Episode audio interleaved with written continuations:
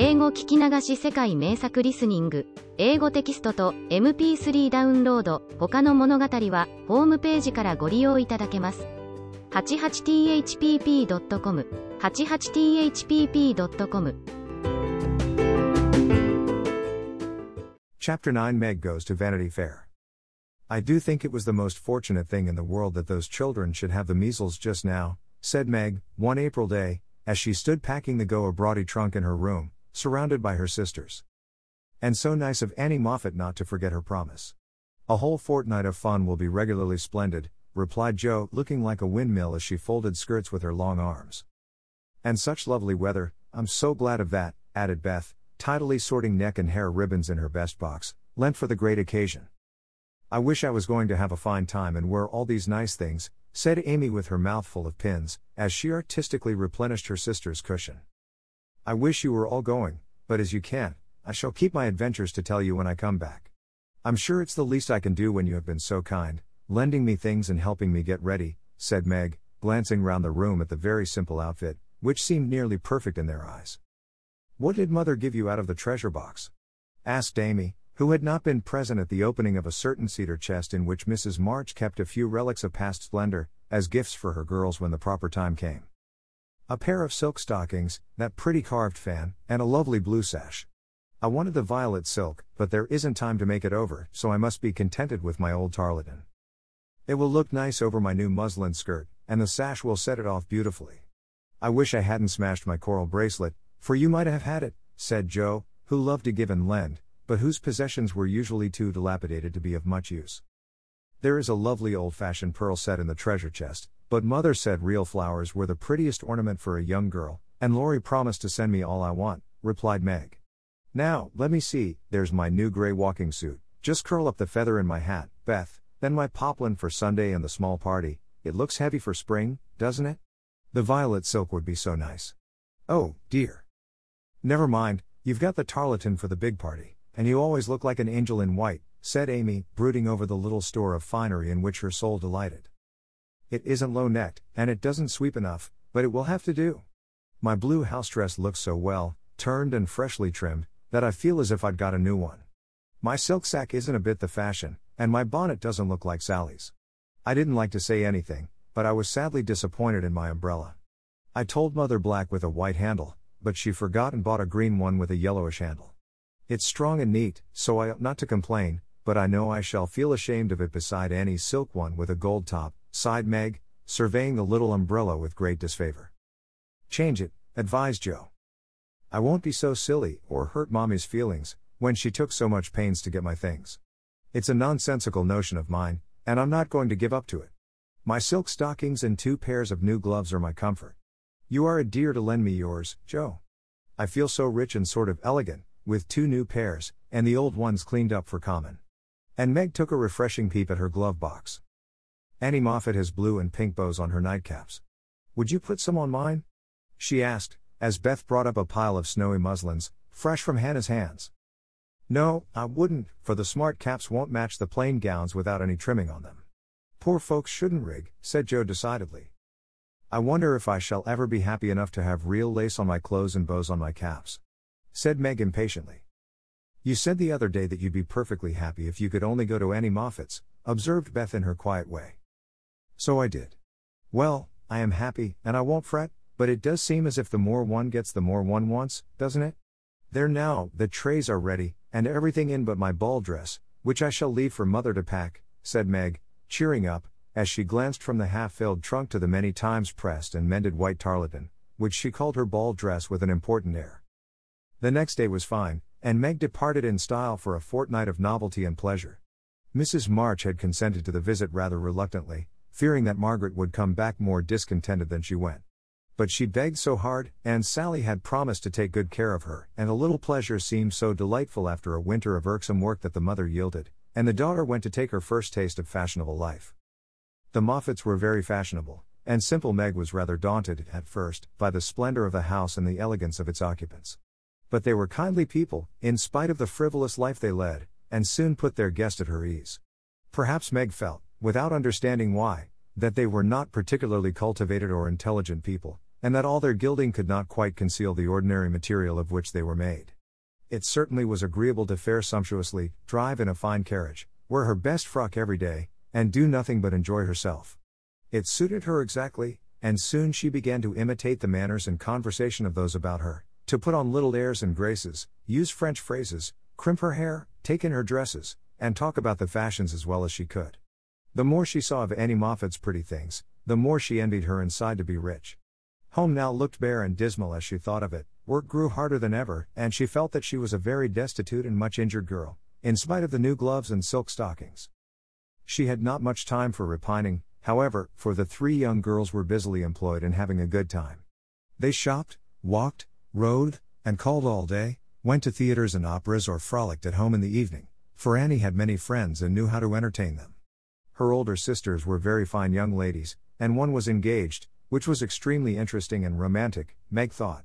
Mr. Moffat was a fat, jolly old gentleman who knew her father, and Mrs. Moffat, a fat, jolly old lady, who took as great a fancy to Meg as her daughter had done.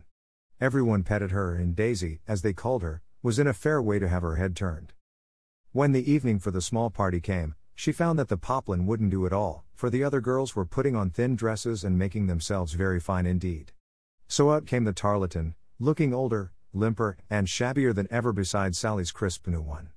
Meg saw the girls glance at it and then at one another, and her cheeks began to burn, for with all her gentleness she was very proud. No one said a word about it, but Sally offered to dress her hair, and Annie to tie her sash, and Belle, the engaged sister, praised her white arms. But in their kindness, Meg saw only pity for her poverty, and her heart felt very heavy as she stood by herself, while the others laughed, chattered, and flew about like gauzy butterflies. The hard, Bitter feeling was getting pretty bad, when the maid brought in a box of flowers. Before she could speak, Annie had the cover off, and all were exclaiming at the lovely roses, heath, and fern within. It's for Belle, of course, George always sends her some, but these are altogether ravishing, cried Annie, with a great sniff. They are for Miss March, the man said. And here's a note, put in the maid, holding it to Meg. What fun! Who are they from? Didn't know you had a lover, cried the girls, fluttering about Meg in a high state of curiosity and surprise. The note is from mother, and the flowers from Laurie, said Meg simply, yet much gratified that he had not forgotten her. Oh, indeed, said Annie with a funny look, as Meg slipped the note into her pocket as a sort of talisman against envy, vanity, and false pride, for the few loving words had done her good, and the flowers cheered her up by their beauty. Feeling almost happy again, she laid by a few ferns and roses for herself, and quickly made up the rest in dainty bouquets for the breasts, hair, or skirts of her friends, offering them so prettily that Clara, the elder sister, told her she was the sweetest little thing she ever saw, and they looked quite charmed with her small attention. Somehow the kind act finished her despondency, and when all the rest went to show themselves to Mrs. Moffat, she saw a happy, bright eyed face in the mirror, as she laid her ferns against her rippling hair and fastened the roses in the dress that didn't strike her as so very shabby now. She enjoyed herself very much that evening, for she danced to her heart's content. Everyone was very kind, and she had three compliments. Annie made her sing, and someone said she had a remarkably fine voice. Major Lincoln asked who the fresh little girl with the beautiful eyes was, and Mr. Moffat insisted on dancing with her because she didn't dawdle, but had some spring in her, as he gracefully expressed it. So altogether she had a very nice time, till she overheard a bit of conversation, which disturbed her extremely. She was sitting just inside the conservatory, waiting for her partner to bring her an ice, when she heard a voice ask on the other side of the flowery wall. How old is he? Sixteen or seventeen, I should say, replied another voice. It would be a grand thing for one of those girls, wouldn't it? Sally says they are very intimate now, and the old man quite dotes on them. Mrs. M has made her plans, I dare say, and will play her cards well, early as it is. The girl evidently doesn't think of it yet, said Mrs. Moffat. She told that fib about her mamma, as if she did know, and colored up when the flowers came quite prettily. Poor thing. She'd be so nice if she was only got up in style. Do you think she'd be offended if we offered to lend her a dress for Thursday? asked another voice. She's proud, but I don't believe she'd mind, for that dowdy tarlatan is all she has got. She may tear it tonight, and that will be a good excuse for offering a decent one. Here Meg's partner appeared, to find her looking much flushed and rather agitated. She was proud, and her pride was useful just then, for it helped her hide her mortification, anger, and disgust at what she had just heard. For, innocent and unsuspicious as she was, she could not help understanding the gossip of her friends. She tried to forget it, but could not, and kept repeating to herself, Mrs. M has made her plans, that fib about her mamma, and Doughty Tarlatan, till she was ready to cry and rush home to tell her troubles and ask for advice. As that was impossible, she did her best to seem gay, and being rather excited, she succeeded so well that no one dreamed what an effort she was making. She was very glad when it was all over and she was quiet in her bed, where she could think and wonder and fume till her head ached and her hot cheeks were cooled by a few natural tears. Those foolish, yet well meant words, had opened a new world to Meg, and much disturbed the peace of the old one in which till now she had lived as happily as a child. Her innocent friendship with Laurie was spoiled by the silly speeches she had overheard.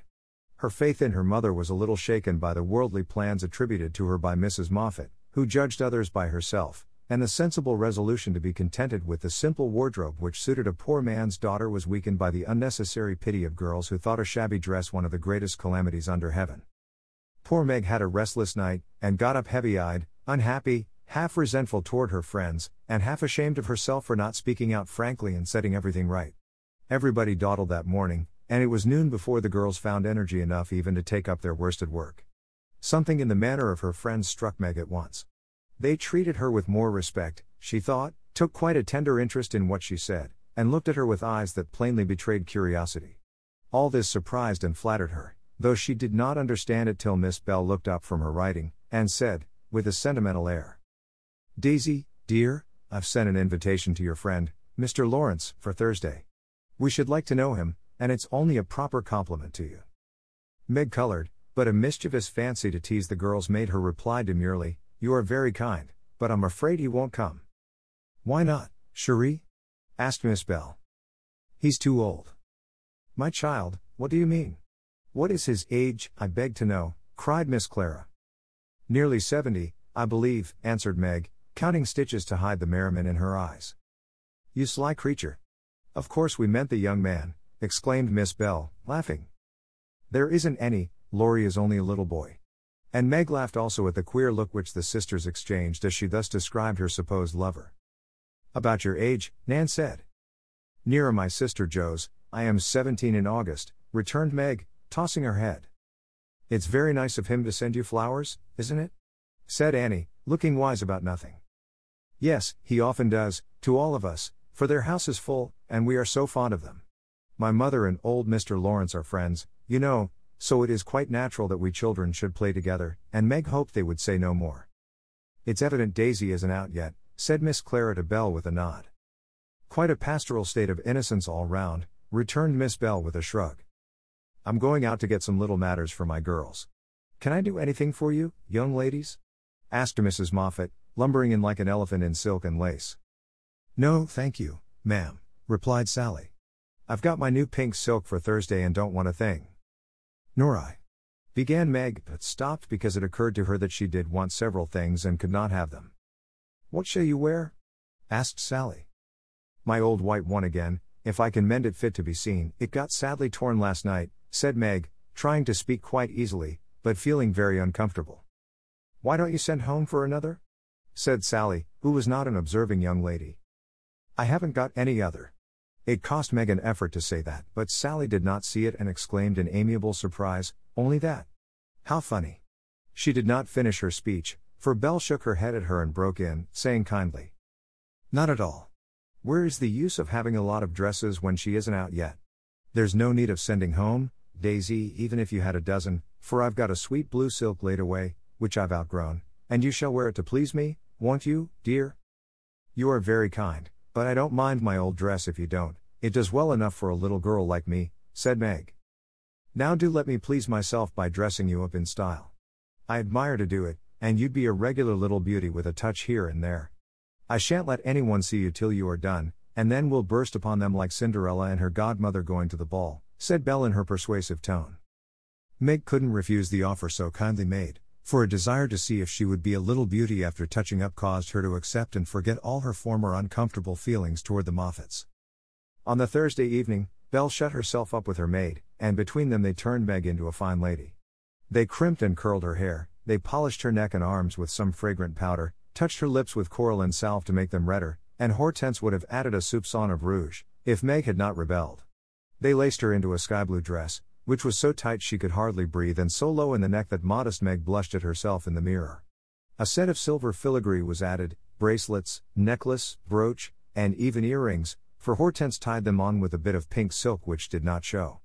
A cluster of tea rose buds at the bosom, and a ruche, reconciled Meg to the display of her pretty, white shoulders, and a pair of high heeled silk boots satisfied the last wish of her heart. A lace handkerchief, a plumy fan, and a bouquet in a shoulder holder finished her off, and Miss Belle surveyed her with the satisfaction of a little girl with a newly dressed doll. Mademoiselle is charmante, Très jolie, is she not? cried Hortense, clasping her hands in an affected rapture. Come and show yourself, said Miss Belle, leading the way to the room where the others were waiting. As Meg went rustling after, with her long skirts trailing, her earrings tinkling, her curls waving, and her heart beating, she felt as if her fun had really begun at last, for the mirror had plainly told her that she was a little beauty. Her friends repeated the pleasing phrase enthusiastically, and for several minutes she stood, like a jackdaw in the fable, enjoying her borrowed plumes, while the rest chattered like a party of magpies. While I dress, do you drill her, Nan, in the management of her skirt and those French heels, or she will trip herself up? Take your silver butterfly, and catch up that long curl on the left side of her head, Clara, and don't any of you disturb the charming work of my hands, said Belle, as she hurried away, looking well pleased with her success. You don't look a bit like yourself, but you are very nice. I'm nowhere beside you, for Belle has heaps of taste, and you're quite French, I assure you. Let your flowers hang, don't be so careful of them, and be sure you don't trip, returned Sally, trying not to care that Meg was prettier than herself. Keeping that warning carefully in mind, Margaret got safely downstairs and sailed into the drawing rooms where the Moffats and a few early guests were assembled she very soon discovered that there is a charm about fine clothes which attracts a certain class of people and secures their respect. Several young ladies, who had taken no notice of her before, were very affectionate all of a sudden. Several young gentlemen, who had only stared at her at the other party, now not only stared, but asked to be introduced, and said all manner of foolish but agreeable things to her, and several old ladies, who sat on the sofas and criticized the rest of the party, inquired who she was with an air of interest she heard Mrs. Moffat reply to one of them. Daisy March, father a colonel in the army, one of our first families, but reverses of fortune, you know, intimate friends of the Lawrences, sweet creature, I assure you, my Ned is quite wild about her. Dear me, said the old lady, putting up her glass for another observation of Meg, who tried to look as if she had not heard and been rather shocked at Mrs. Moffat's fibs. The queer feeling did not pass away, but she imagined herself acting the new part of fine lady and so got on pretty well, Though the tight dress gave her a side ache, the train kept getting under her feet, and she was in constant fear lest her earrings should fly off and get lost or broken. She was flirting her fan and laughing at the feeble jokes of a young gentleman who tried to be witty, when she suddenly stopped laughing and looked confused, for just opposite, she saw Laurie. He was staring at her with undisguised surprise, and disapproval also, she thought, for though he bowed and smiled, yet something in his honest eyes made her blush and wish she had her old dress on. To complete her confusion, she saw Belle nudge Annie, and both glance from her to Laurie, who, she was happy to see, looked unusually boyish and shy. Silly creatures, to put such thoughts into my head. I won't care for it, or let it change me a bit, thought Meg, and rustled across the room to shake hands with her friend. I'm glad you came, I was afraid you wouldn't, she said, with her most grown up air. Jo wanted me to come, and tell her how you looked, so I did, answered Laurie, without turning his eyes upon her, though he half smiled at her maternal tone. What shall you tell her? asked Meg, full of curiosity to know his opinion of her, yet feeling ill at ease with him for the first time. I shall say I didn't know you, for you look so grown up and unlike yourself, I'm quite afraid of you, he said, fumbling at his glove button. How absurd of you. The girls dressed me up for fun, and I rather like it. Wouldn't Jo stare if she saw me? said Meg, bent on making him say whether he thought her improved or not.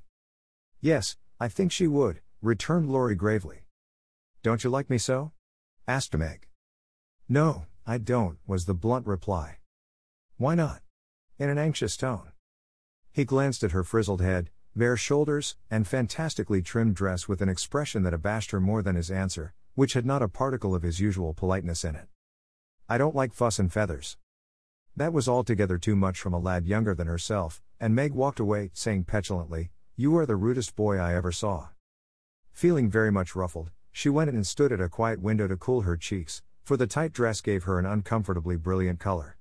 As she stood there, Major Lincoln passed by, and a minute after she heard him saying to his mother, They are making a fool of that little girl. I wanted you to see her, but they have spoiled her entirely.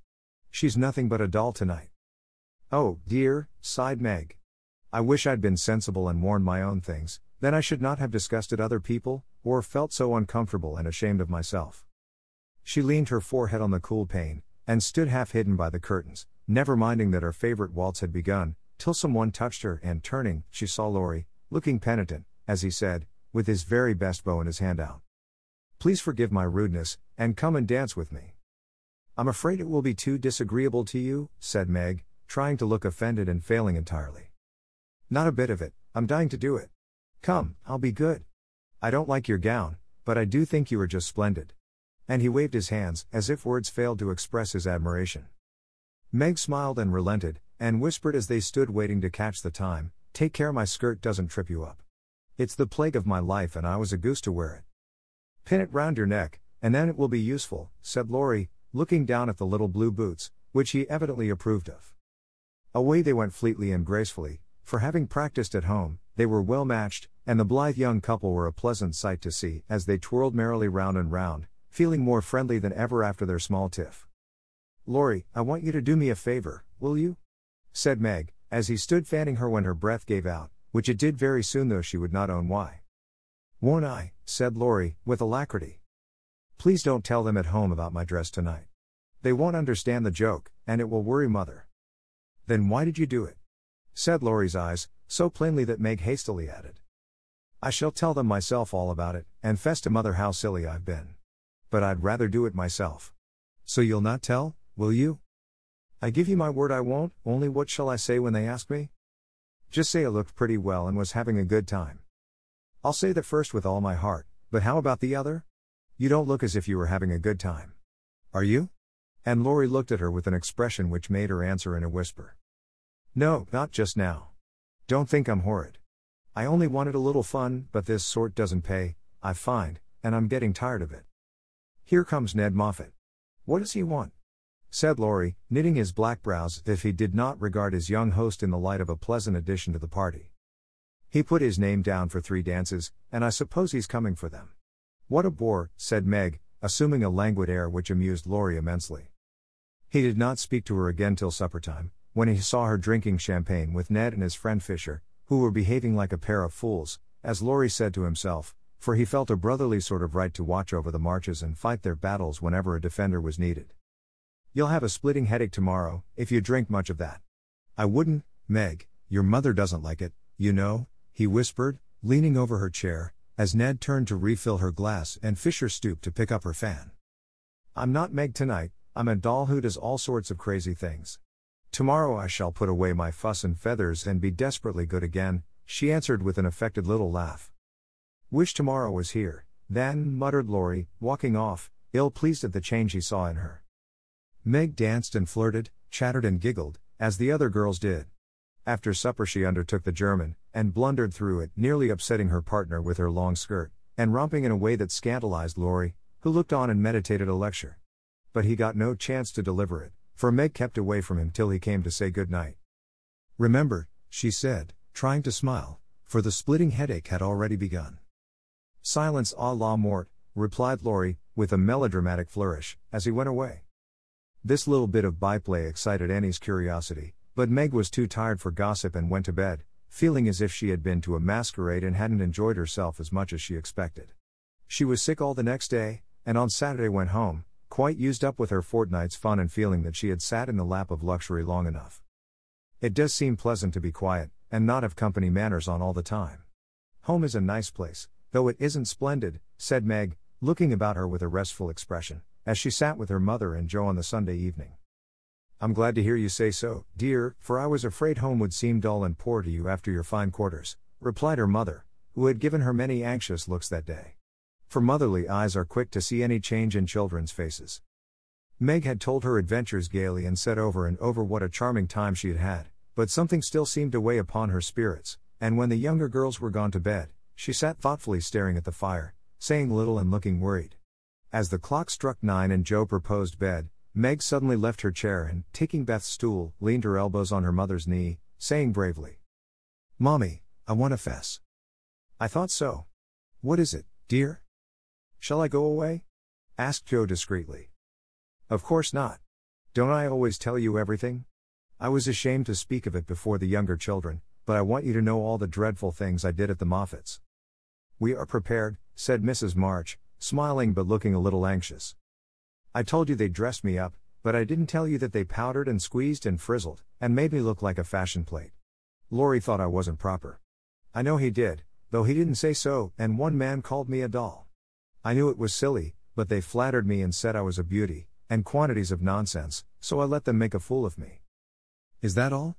asked Jo, as Mrs. March looked silently at the downcast face of her pretty daughter, and could not find it in her heart to blame her little follies.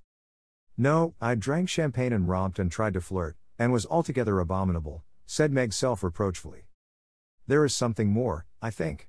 And Mrs. March smoothed the soft cheek, which suddenly grew rosy as Meg answered slowly. Yes.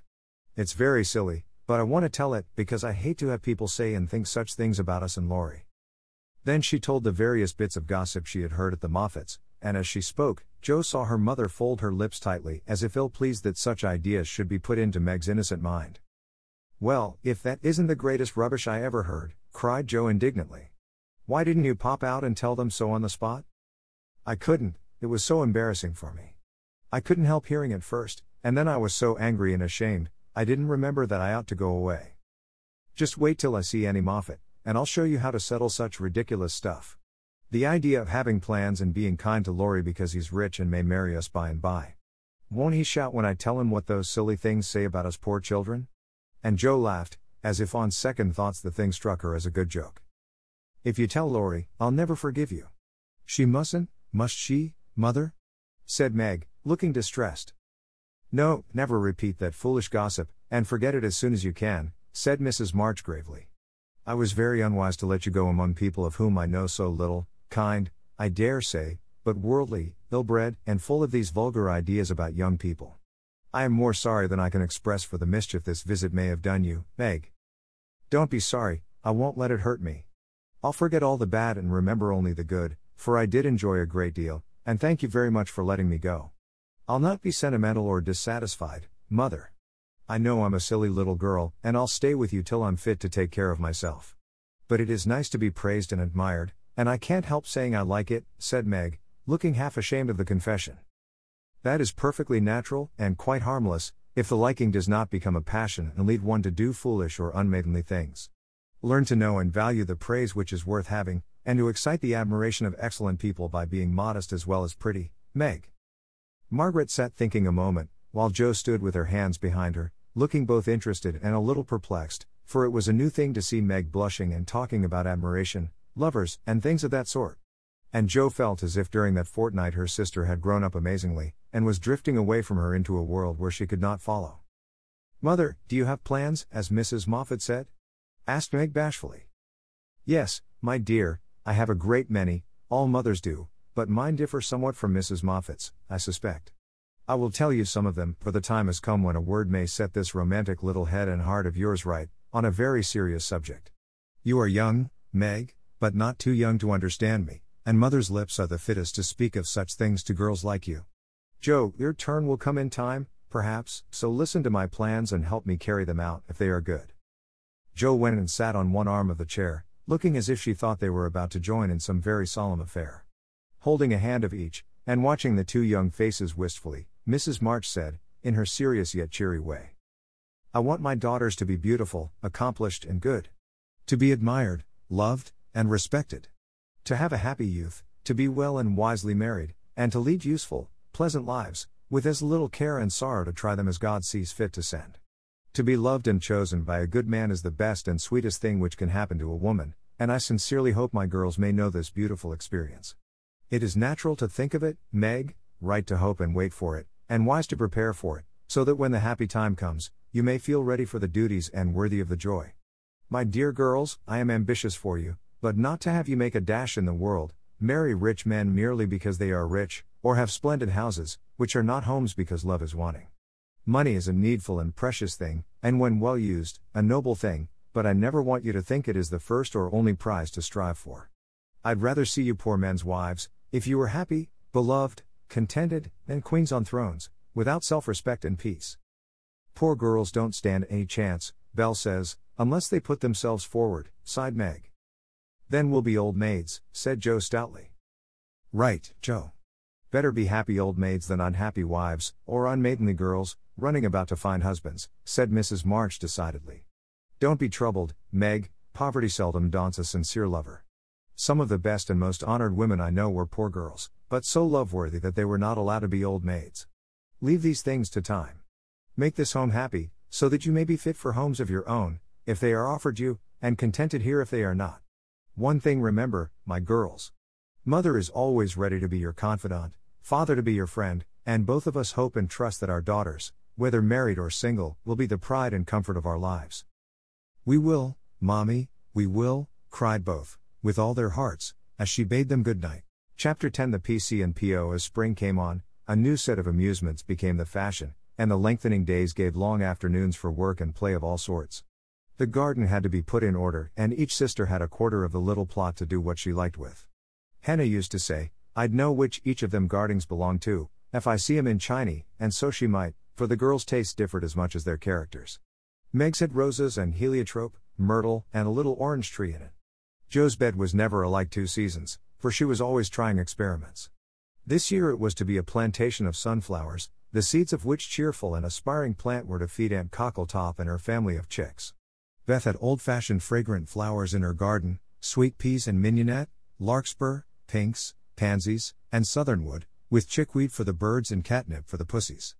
Amy had a bower in hers, rather small and earwiggy, but very pretty to look at, with honeysuckle and morning glories hanging their colored horns and bells in graceful wreaths all over it, tall white lilies, delicate ferns, and as many brilliant, picturesque plants as would consent to blossom there. Gardening, walks, rows on the river, and flower hunts employed the fine days, and for rainy ones, they had house diversions, some old, some new, all more or less original. One of these was the P.C. apostrophe, for as secret societies were the fashion, it was thought proper to have one, and as all of the girls admired Dickens, they called themselves the Pickwick Club.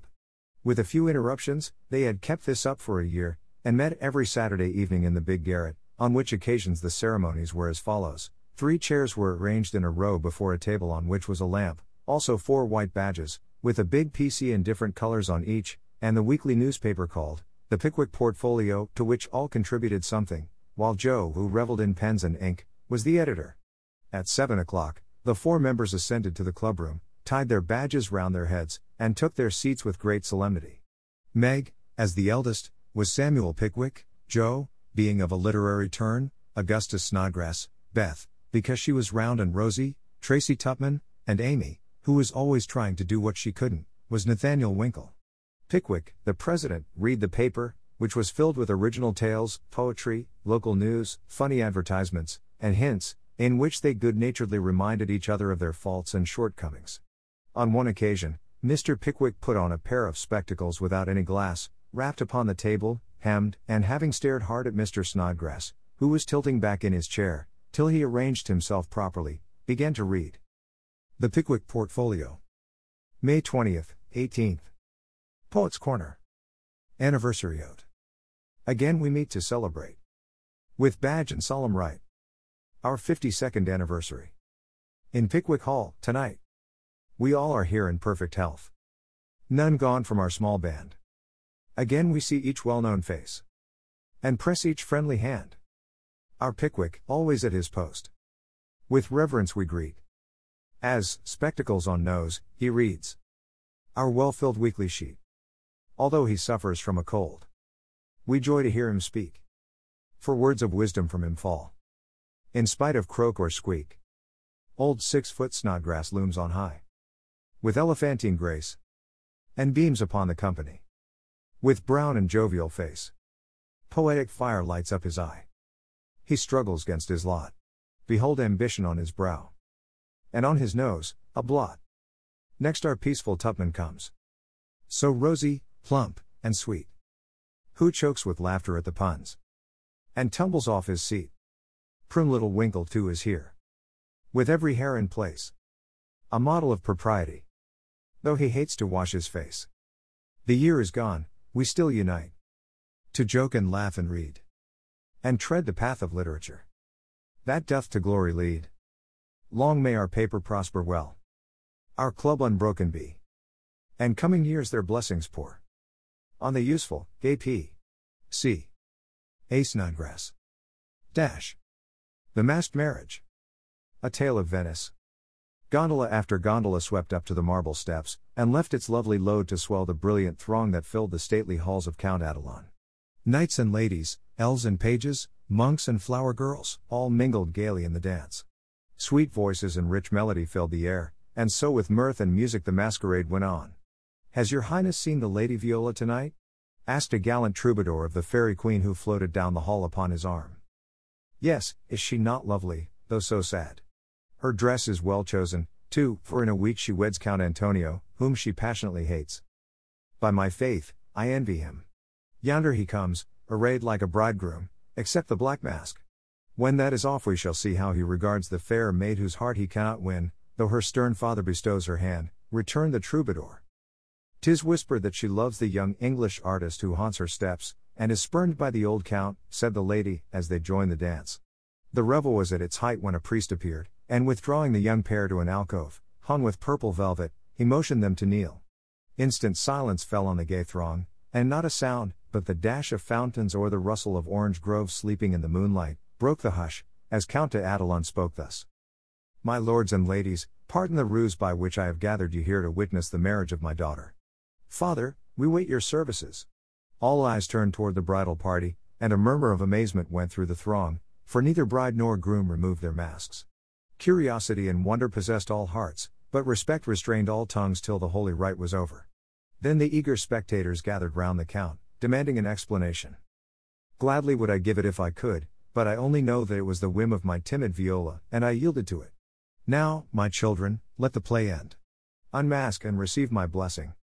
But neither bent the knee, for the young bridegroom replied in a tone that startled all listeners as the mask fell, disclosing the noble face of Ferdinand Devereux, the artist lover, and leaning on the breast where now flashed the star of an English earl was the lovely Viola, radiant with joy and beauty. My lord, you scornfully bade me claim your daughter when I could boast as high a name and vast a fortune as the Count Antonio. I can do more, for even your ambitious soul cannot refuse the Earl of Devereux and De Vere, when he gives his ancient name and boundless wealth in return for the beloved hand of this fair lady, now my wife. The Count stood like one changed to stone, and turning to the bewildered crowd, Ferdinand added, with a gay smile of triumph, To you, my gallant friends, I can only wish that your wooing may prosper as mine has done and that you may all win as fair a bride as I have by this masked marriage. S. Pickwick. Dash. Why is the P. C. like the Tower of Babel? It is full of unruly members. Dash. The history of a squash. Once upon a time, a farmer planted a little seed in his garden, and after a while it sprouted and became a vine and bore many squashes. One day in October, when they were ripe, he picked one and took it to market. A grocerman bought and put it in his shop.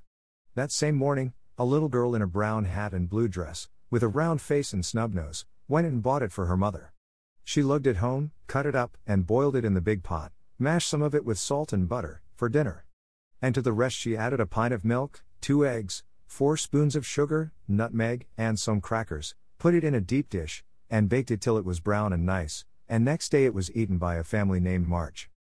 T. Tupman. Dash. Mr. Pickwick, sir. I address you upon the subject of sin. The sinner I mean is a man named Winkle who makes trouble in his club by laughing and sometimes won't write his piece in this fine paper. I hope you will pardon his badness and let him send a French fable because he can't write out of his head as he has so many lessons to do and no brains in future. I will try to take time by the fetlock and prepare some work which will be all commis la faux that means all right I am in haste as it is nearly school time. Yours respectably. N. Winkle. The above is a manly and handsome acknowledgement of past misdemeanors. If our young friend studied punctuation, it would be well. Dash. A sad accident. On Friday last, we were startled by a violent shock in our basement, followed by cries of distress. On rushing in a body to the cellar, we discovered our beloved president prostrate upon the floor, having tripped and fallen while getting wood for domestic purposes. A perfect scene of ruin met our eyes, for in his fall Mr. Pickwick had plunged his head and shoulders into a tub of water, upset a keg of soft soap upon his manly form, and torn his garments badly. On being removed from this perilous situation, It was discovered that he had suffered no injury but several bruises, and we are happy to add, is now doing well. Ed. Dash. The public bereavement. It is our painful duty to record the sudden and mysterious disappearance of our cherished friend, Mrs. Snowball Pat Paw.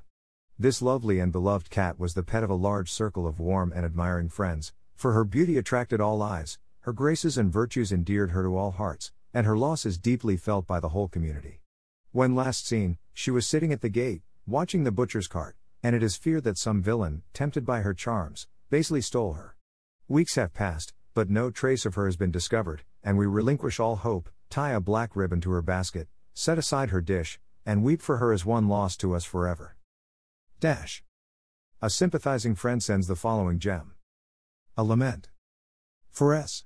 B. Pat Paw. We mourn the loss of our little pet. And sigh o'er her hapless fate. For nevermore by the fire she'll sit. Nor play by the old green gate. The little grave where her infant sleeps. Is neath the chestnut tree. But o'er her grave we may not weep. We know not where it may be. Her empty bed, her idle ball. We'll never see her more. No gentle tap, no loving purr. Is heard at the parlor door. Another cat comes after her mice. A cat with a dirty face.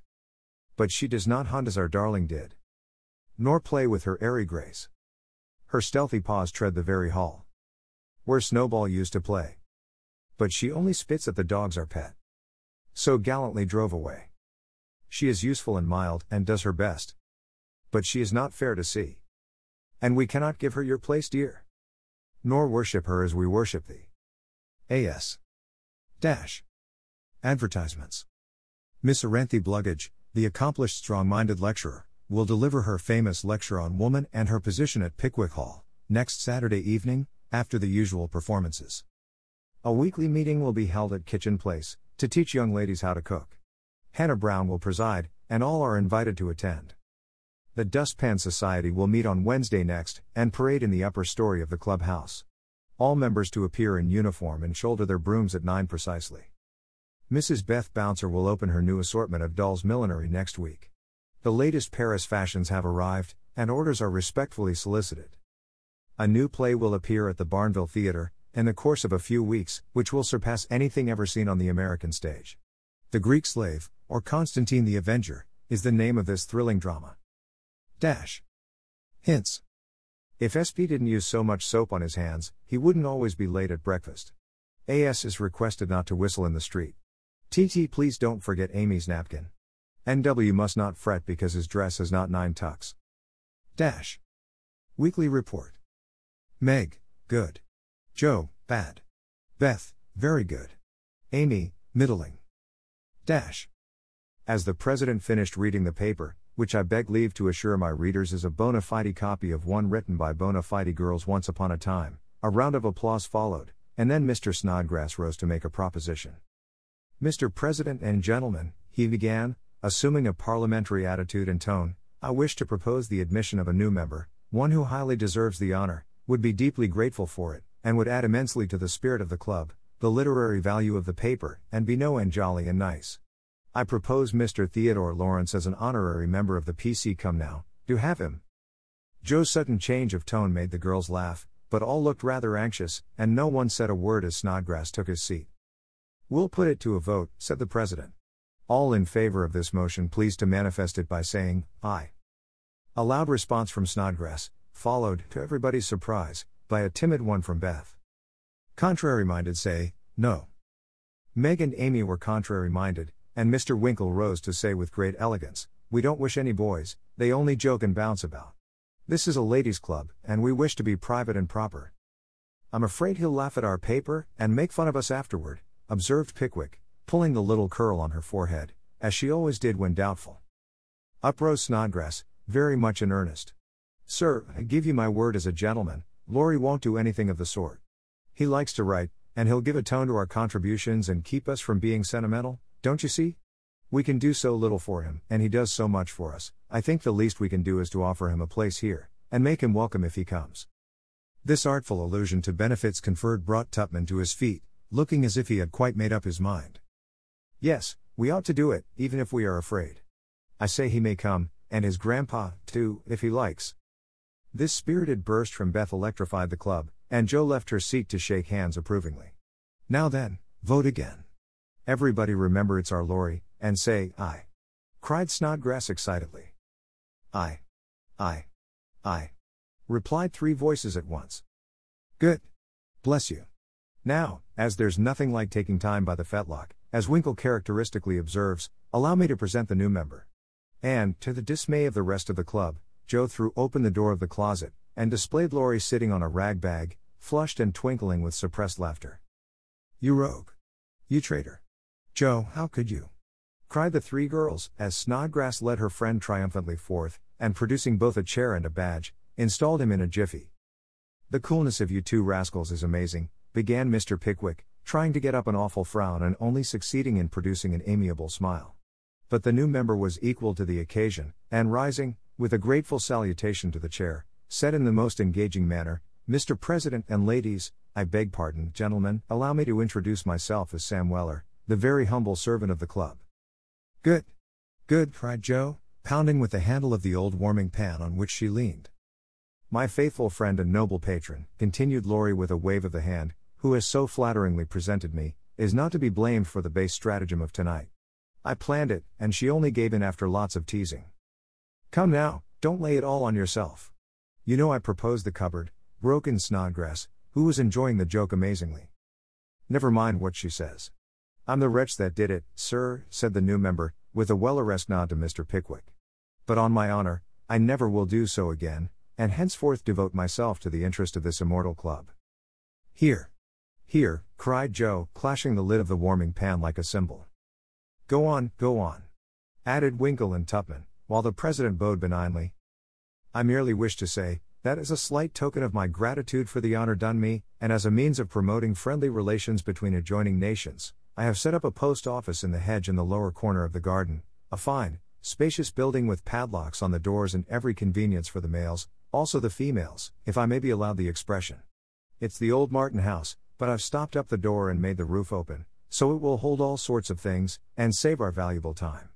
Letters, manuscripts, books, and bundles can be passed in there, and as each nation has a key, it will be uncommonly nice, I fancy. Allow me to present the club key, and with many thanks for your favor, take my seat. Great applause as Mr. Weller deposited a little key on the table and subsided, the warming pan clashed and waved wildly, and it was some time before order could be restored. A long discussion followed, and everyone came out surprising, for everyone did her best. So it was an unusually lively meeting, and did not adjourn till a late hour, when it broke up with three shrill cheers for the new member. No one ever regretted the admittance of Sam Weller, for a more devoted, well behaved, and jovial member no club could have. He certainly did add spirit to the meetings, and a tone to the paper, for his orations convulsed his hearers and his contributions were excellent, being patriotic, classical, comical, or dramatic, but never sentimental. Jo regarded them as worthy of Bacon, Milton, or Shakespeare, and remodeled her own works with good effect, she thought. The P. O was a capital little institution, and flourished wonderfully, for nearly as many queer things passed through it as through the real post office. Tragedies and cravats, poetry and pickles, garden seeds and long letters, music and gingerbread, rubbers, invitations, scoldings, and puppies. The old gentleman liked the fun, and amused himself by sending odd bundles, mysterious messages, and funny telegrams, and his gardener, who was smitten with Hannah's charms, actually sent a love letter to Jo's care. How they laughed when the secret came out, never dreaming how many love letters that little post office would hold in the years to come. Chapter 11 Experiments. The 1st of June. The Kings are off to the seashore tomorrow, and I'm free. Three months' vacation, how I shall enjoy it, exclaimed Meg, coming home one warm day to find Jo laid upon the sofa in an unusual state of exhaustion, while Beth took off her dusty boots, and Amy made lemonade for the refreshment of the whole party. Aunt March went today, for which, oh, be joyful, said Jo. I was mortally afraid she'd ask me to go with her. If she had, I should have felt as if I ought to do it, but Plumfield is about as gay as a churchyard, you know, and I'd rather be excused. We had a flurry getting the old lady off, and I had a fright every time she spoke to me, for I was in such a hurry to be through that I was uncommonly helpful and sweet, and feared she'd find it impossible to part from me. I quaked till she was fairly in the carriage, and had a final fright, for as it drove off, she popped out her head, saying, Josephine, won't you? I didn't hear any more, for I basely turned and fled. I did actually run, and whisked round the corner where I felt safe. Poor old Jo. She came in looking as if bears were after her, said Beth, as she cuddled her sister's feet with a motherly air. Aunt March is a regular samphire, is she not? observed Amy, tasting her mixture critically. She means vampire, not seaweed, but it doesn't matter. It's too warm to be particular about one's parts of speech, murmured Jo. What shall you do all your vacation? asked Amy, changing the subject with tact. I shall lie abed late, and do nothing, replied Meg, from the depths of the rocking chair. I've been routed up early all winter and had to spend my days working for other people, so now I'm going to rest and revel to my heart's content. No, said Jo, that dozy way wouldn't suit me. I've laid in a heap of books, and I'm going to improve my shining hours reading on my perch in the old apple tree, when I'm not having L. Don't say larks implored Amy, as a return snub for the Samphire correction. I'll say nightingales then, with Laurie. That's proper and appropriate, since he's a warbler. Don't let us do any lessons, Beth, for a while, but play all the time and rest, as the girls mean to, proposed Amy. Well, I will, if mother doesn't mind. I want to learn some new songs, and my children need fitting up for the summer. They are dreadfully out of order and really suffering for clothes. May we, mother? asked Meg, turning to Mrs. March, who sat sewing in what they called Marmee's Corner. You may try your experiment for a week and see how you like it. I think by Saturday night you will find that all play and no work is as bad as all work and no play. Oh, dear, no. It will be delicious, I'm sure, said Meg complacently. I now propose a toast, as my friend and partner, Sairy Gamp, says. Fun forever, and no grubbing, cried Jo, rising, glass in hand, as the lemonade went round. They all drank it merrily, and began the experiment by lounging for the rest of the day. Next morning, Meg did not appear till 10 o'clock. Her solitary breakfast did not taste good, and the room seemed lonely and untidy, for Jo had not filled the vases, Beth had not dusted, and Amy's books lay scattered about. Nothing was neat and pleasant but Marmee's corner, which looked as usual. And there Meg sat, to rest and read, which meant to yawn and imagine what pretty summer dresses she would get with her salary. Jo spent the morning on the river with Laurie and the afternoon reading and crying over the wide, wide world, up in the apple tree. Beth began by rummaging everything out of the big closet where her family resided, but getting tired before half done, she left her establishment topsy turvy and went to her music, rejoicing that she had no dishes to wash. Amy arranged her bower, put on her best white frock, smoothed her curls, and sat down to draw under the honeysuckle, hoping someone would see and inquire who the young artist was. As no one appeared but an inquisitive daddy longlegs, who examined her work with interest, she went to walk, got caught in a shower, and came home dripping. At tea time they compared notes, and all agreed that it had been a delightful, though unusually long day. Meg, who went shopping in the afternoon and got a sweet blue muslin, had discovered, after she had cut the breadths off, that it wouldn't wash, which mishap made her slightly cross. Jo had burned the skin off her nose boating, and got a raging headache by reading too long. Beth was worried by the confusion of her closet and the difficulty of learning three or four songs at once, and Amy deeply regretted the damage done her frock, for Katie Brown's party was to be the next day and now, like Flora McFlimsey, she had nothing to wear. But these were mere trifles, and they assured their mother that the experiment was working finely. She smiled, said nothing, and with Hannah's help did their neglected work, keeping home pleasant and the domestic machinery running smoothly. It was astonishing what a peculiar and uncomfortable state of things was produced by the resting and reveling process. The days kept getting longer and longer, the weather was unusually variable and so were tempers, an unsettled feeling possessed everyone, and Satan found plenty of mischief for the idle hands to do. As the height of luxury, Meg put out some of her sewing, and then found time hang so heavily, that she fell to snipping and spoiling her clothes in her attempts to furbish them up a la Moffat. Jo read till her eyes gave out and she was sick of books, got so fidgety that even good natured Laurie had a quarrel with her, and so reduced in spirits that she desperately wished she had gone with Aunt March. Beth got on pretty well, for she was constantly forgetting that it was to be all play and no work, and fell back into her old ways now and then. But something in the air affected her, and more than once her tranquility was much disturbed, so much so that on one occasion she actually shook poor dear Joanna and told her she was a fright. Amy fared worst of all, for her resources were small, and when her sisters left her to amuse herself, she soon found that accomplished and important little self a great burden. She didn't like dolls, fairy tales were childish, and one couldn't draw all the time. Tea parties didn't amount to much, neither did picnics, unless very well conducted. If one could have a fine house, full of nice girls, or go traveling, the summer would be delightful, but to stay at home with three selfish sisters and a grown up boy was enough to try the patience of a Boaz, complained Miss Malaprop, after several days devoted to pleasure, fretting, and ennui. No one would own that they were tired of the experiment, but by Friday night each acknowledged to herself that she was glad the week was nearly done.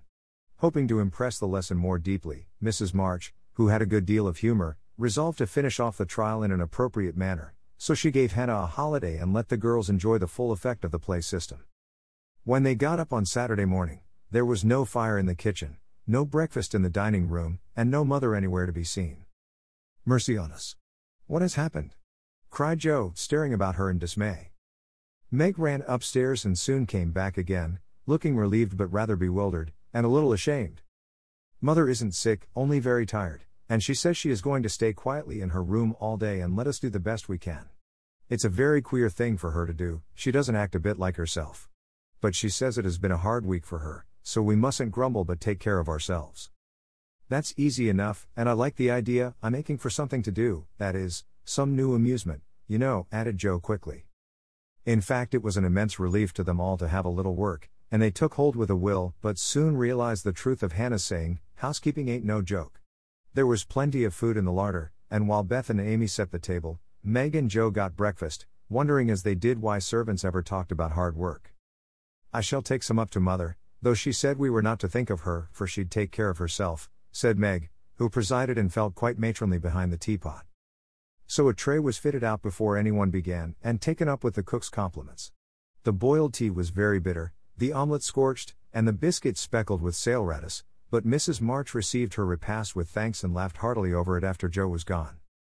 Poor little souls, they will have a hard time, I'm afraid, but they won't suffer, and it will do them good, she said, producing the more palatable viands with which she had provided herself, and disposing of the bad breakfast, so that their feelings might not be hurt. A motherly little deception for which they were grateful.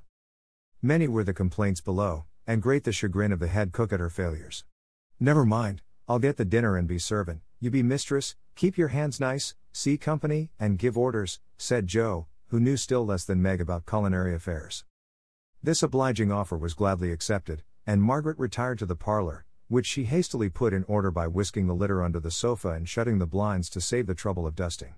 Jo, with perfect faith in her own powers and a friendly desire to make up the quarrel, immediately put a note in the office, inviting Laurie to dinner. You'd better see what you have got before you think of having company, said Meg, when informed of the hospitable but rash act.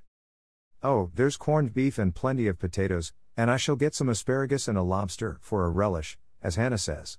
We'll have lettuce and make a salad. I don't know how, but the book tells. I'll have blanc mange and strawberries for dessert, and coffee too, if you want to be elegant. Don't try too many messes, Jo, for you can't make anything but gingerbread and molasses candy fit to eat. I wash my hands of the dinner party, and since you have asked Laurie on your own responsibility, you may just take care of him. I don't want you to do anything but be civil to him and help to the pudding. You'll give me your advice if I get in a muddle, won't you? asked Jo, rather hurt. Yes, but I don't know much, except about bread and a few trifles. You had better ask mother's leave before you order anything, returned Meg prudently. Of course I shall. I'm not a fool. And Jo went off in a huff at the doubts expressed of her powers. Get what you like, and don't disturb me. I'm going out to dinner and can't worry about things at home, said Mrs. March, when Jo spoke to her. I never enjoyed housekeeping, and I'm going to take a vacation today, and read, write, go visiting, and amuse myself. The unusual spectacle of her busy mother rocking comfortably and reading early in the morning made Jo feel as if some unnatural phenomenon had occurred, for an eclipse, an earthquake, or a volcanic eruption would hardly have seemed stranger. Everything is out of sorts, somehow, she said to herself, going downstairs. There's Beth crying, that's a sure sign that something is wrong in this family. If Amy is bothering, I'll shake her. Feeling very much out of sorts herself, Jo hurried into the parlor to find Beth sobbing over Pip, the canary, who lay dead in the cage with his little claws pathetically extended, as if imploring the food for one of which he had died. It's all my fault, I forgot him, there isn't a seed or a drop left. Oh. Oh, How could I be so cruel to you?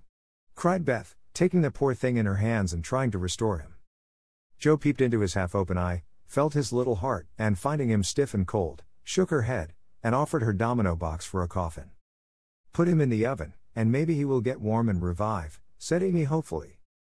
He's been starved, and he shan't be baked now he's dead.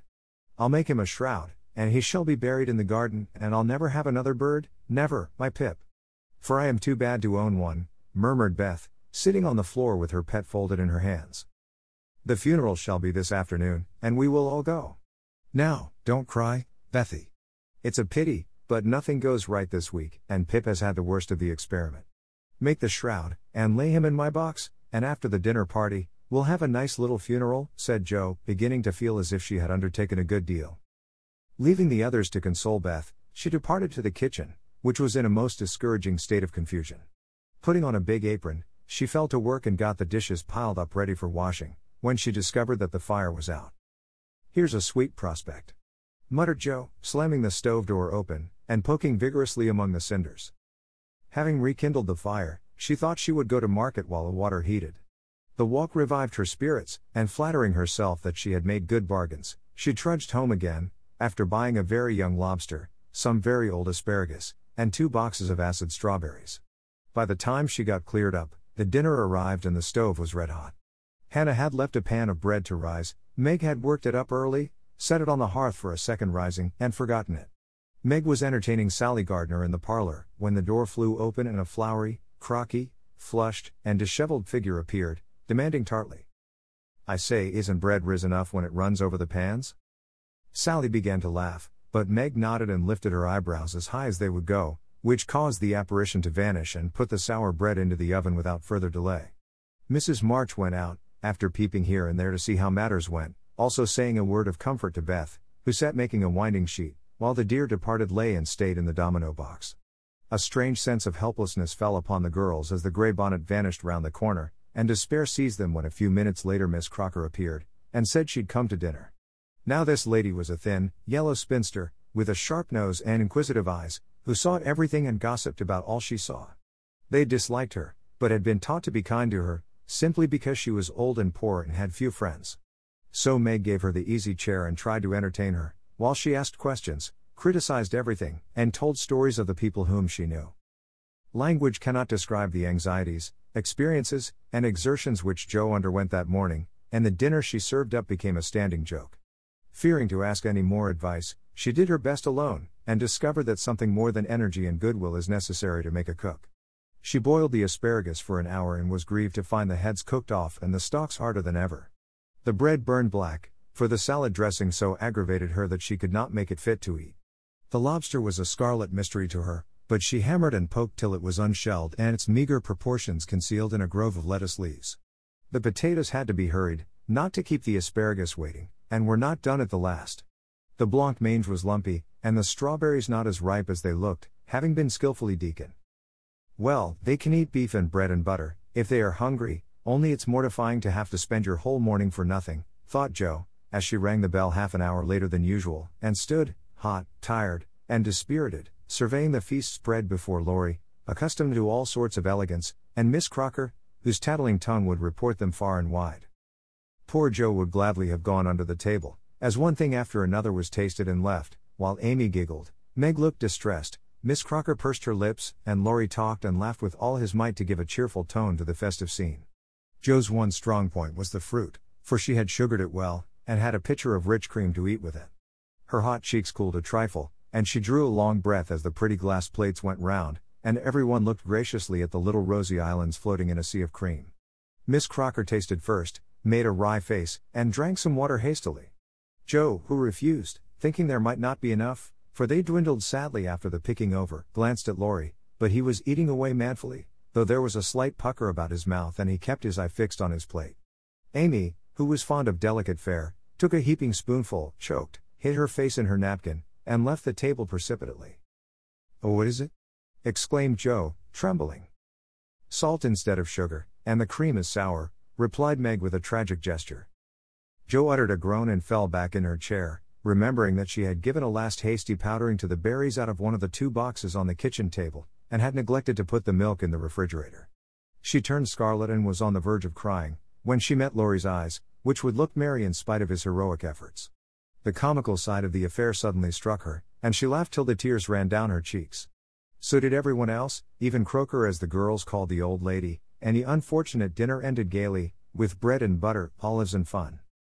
I haven't strength of mind enough to clear up now, so we will sober ourselves with a funeral, said Jo, as they rose, and Miss Crocker made ready to go, being eager to tell the new story at another friend's dinner table. They did sober themselves for Beth's sake.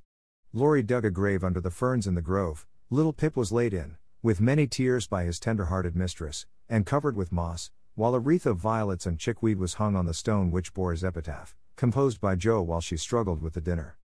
Here lies Pip March. Who died the 7th of June. Loved and lamented sore. And not forgotten soon.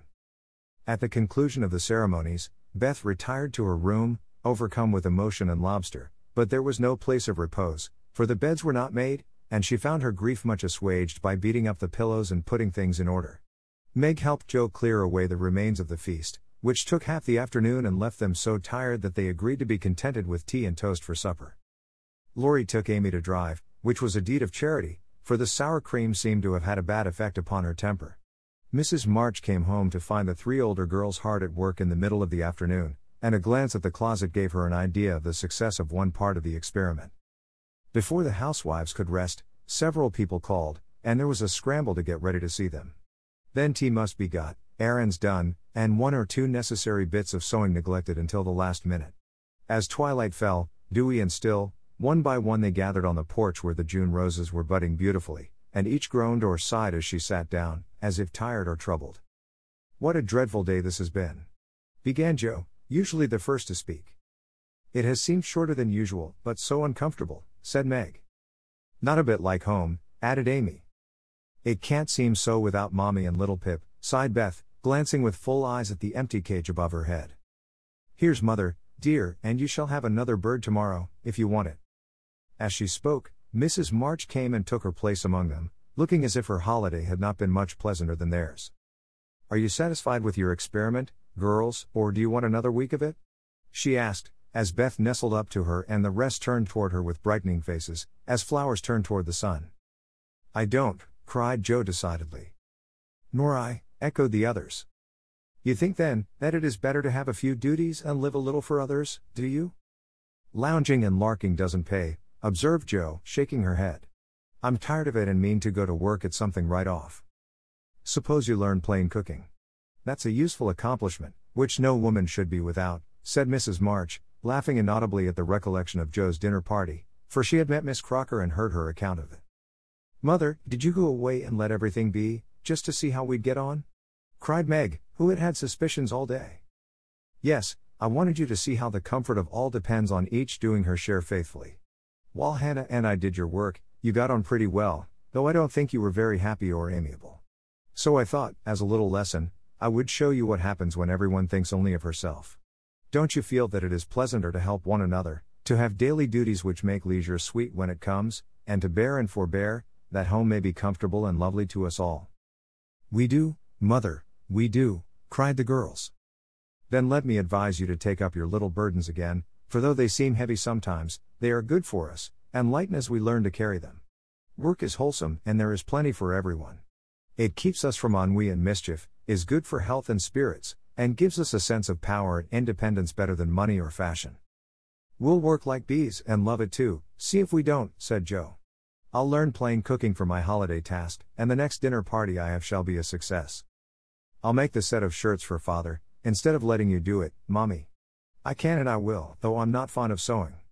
That will be better than fussing over my own things, which are plenty nice enough as they are, said Meg. I'll do my lessons every day, and not spend so much time with my music and dolls.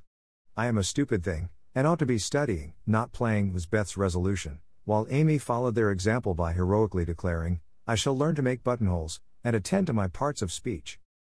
Very good. Then I am quite satisfied with the experiment, and fancy that we shall not have to repeat it. Only don't go to the other extreme and delve like slaves. Have regular hours for work and play, make each day both useful and pleasant, and prove that you understand the worth of time by employing it well. Then youth will be delightful, old age will bring few regrets, and life become a beautiful success, in spite of poverty. We'll remember, Mother. And they did. 英語聞き流し世界名作リスニング。英語テキストと MP3 ダウンロード。他の物語はホームページからご利用いただけます。88thpp.com、88thpp.com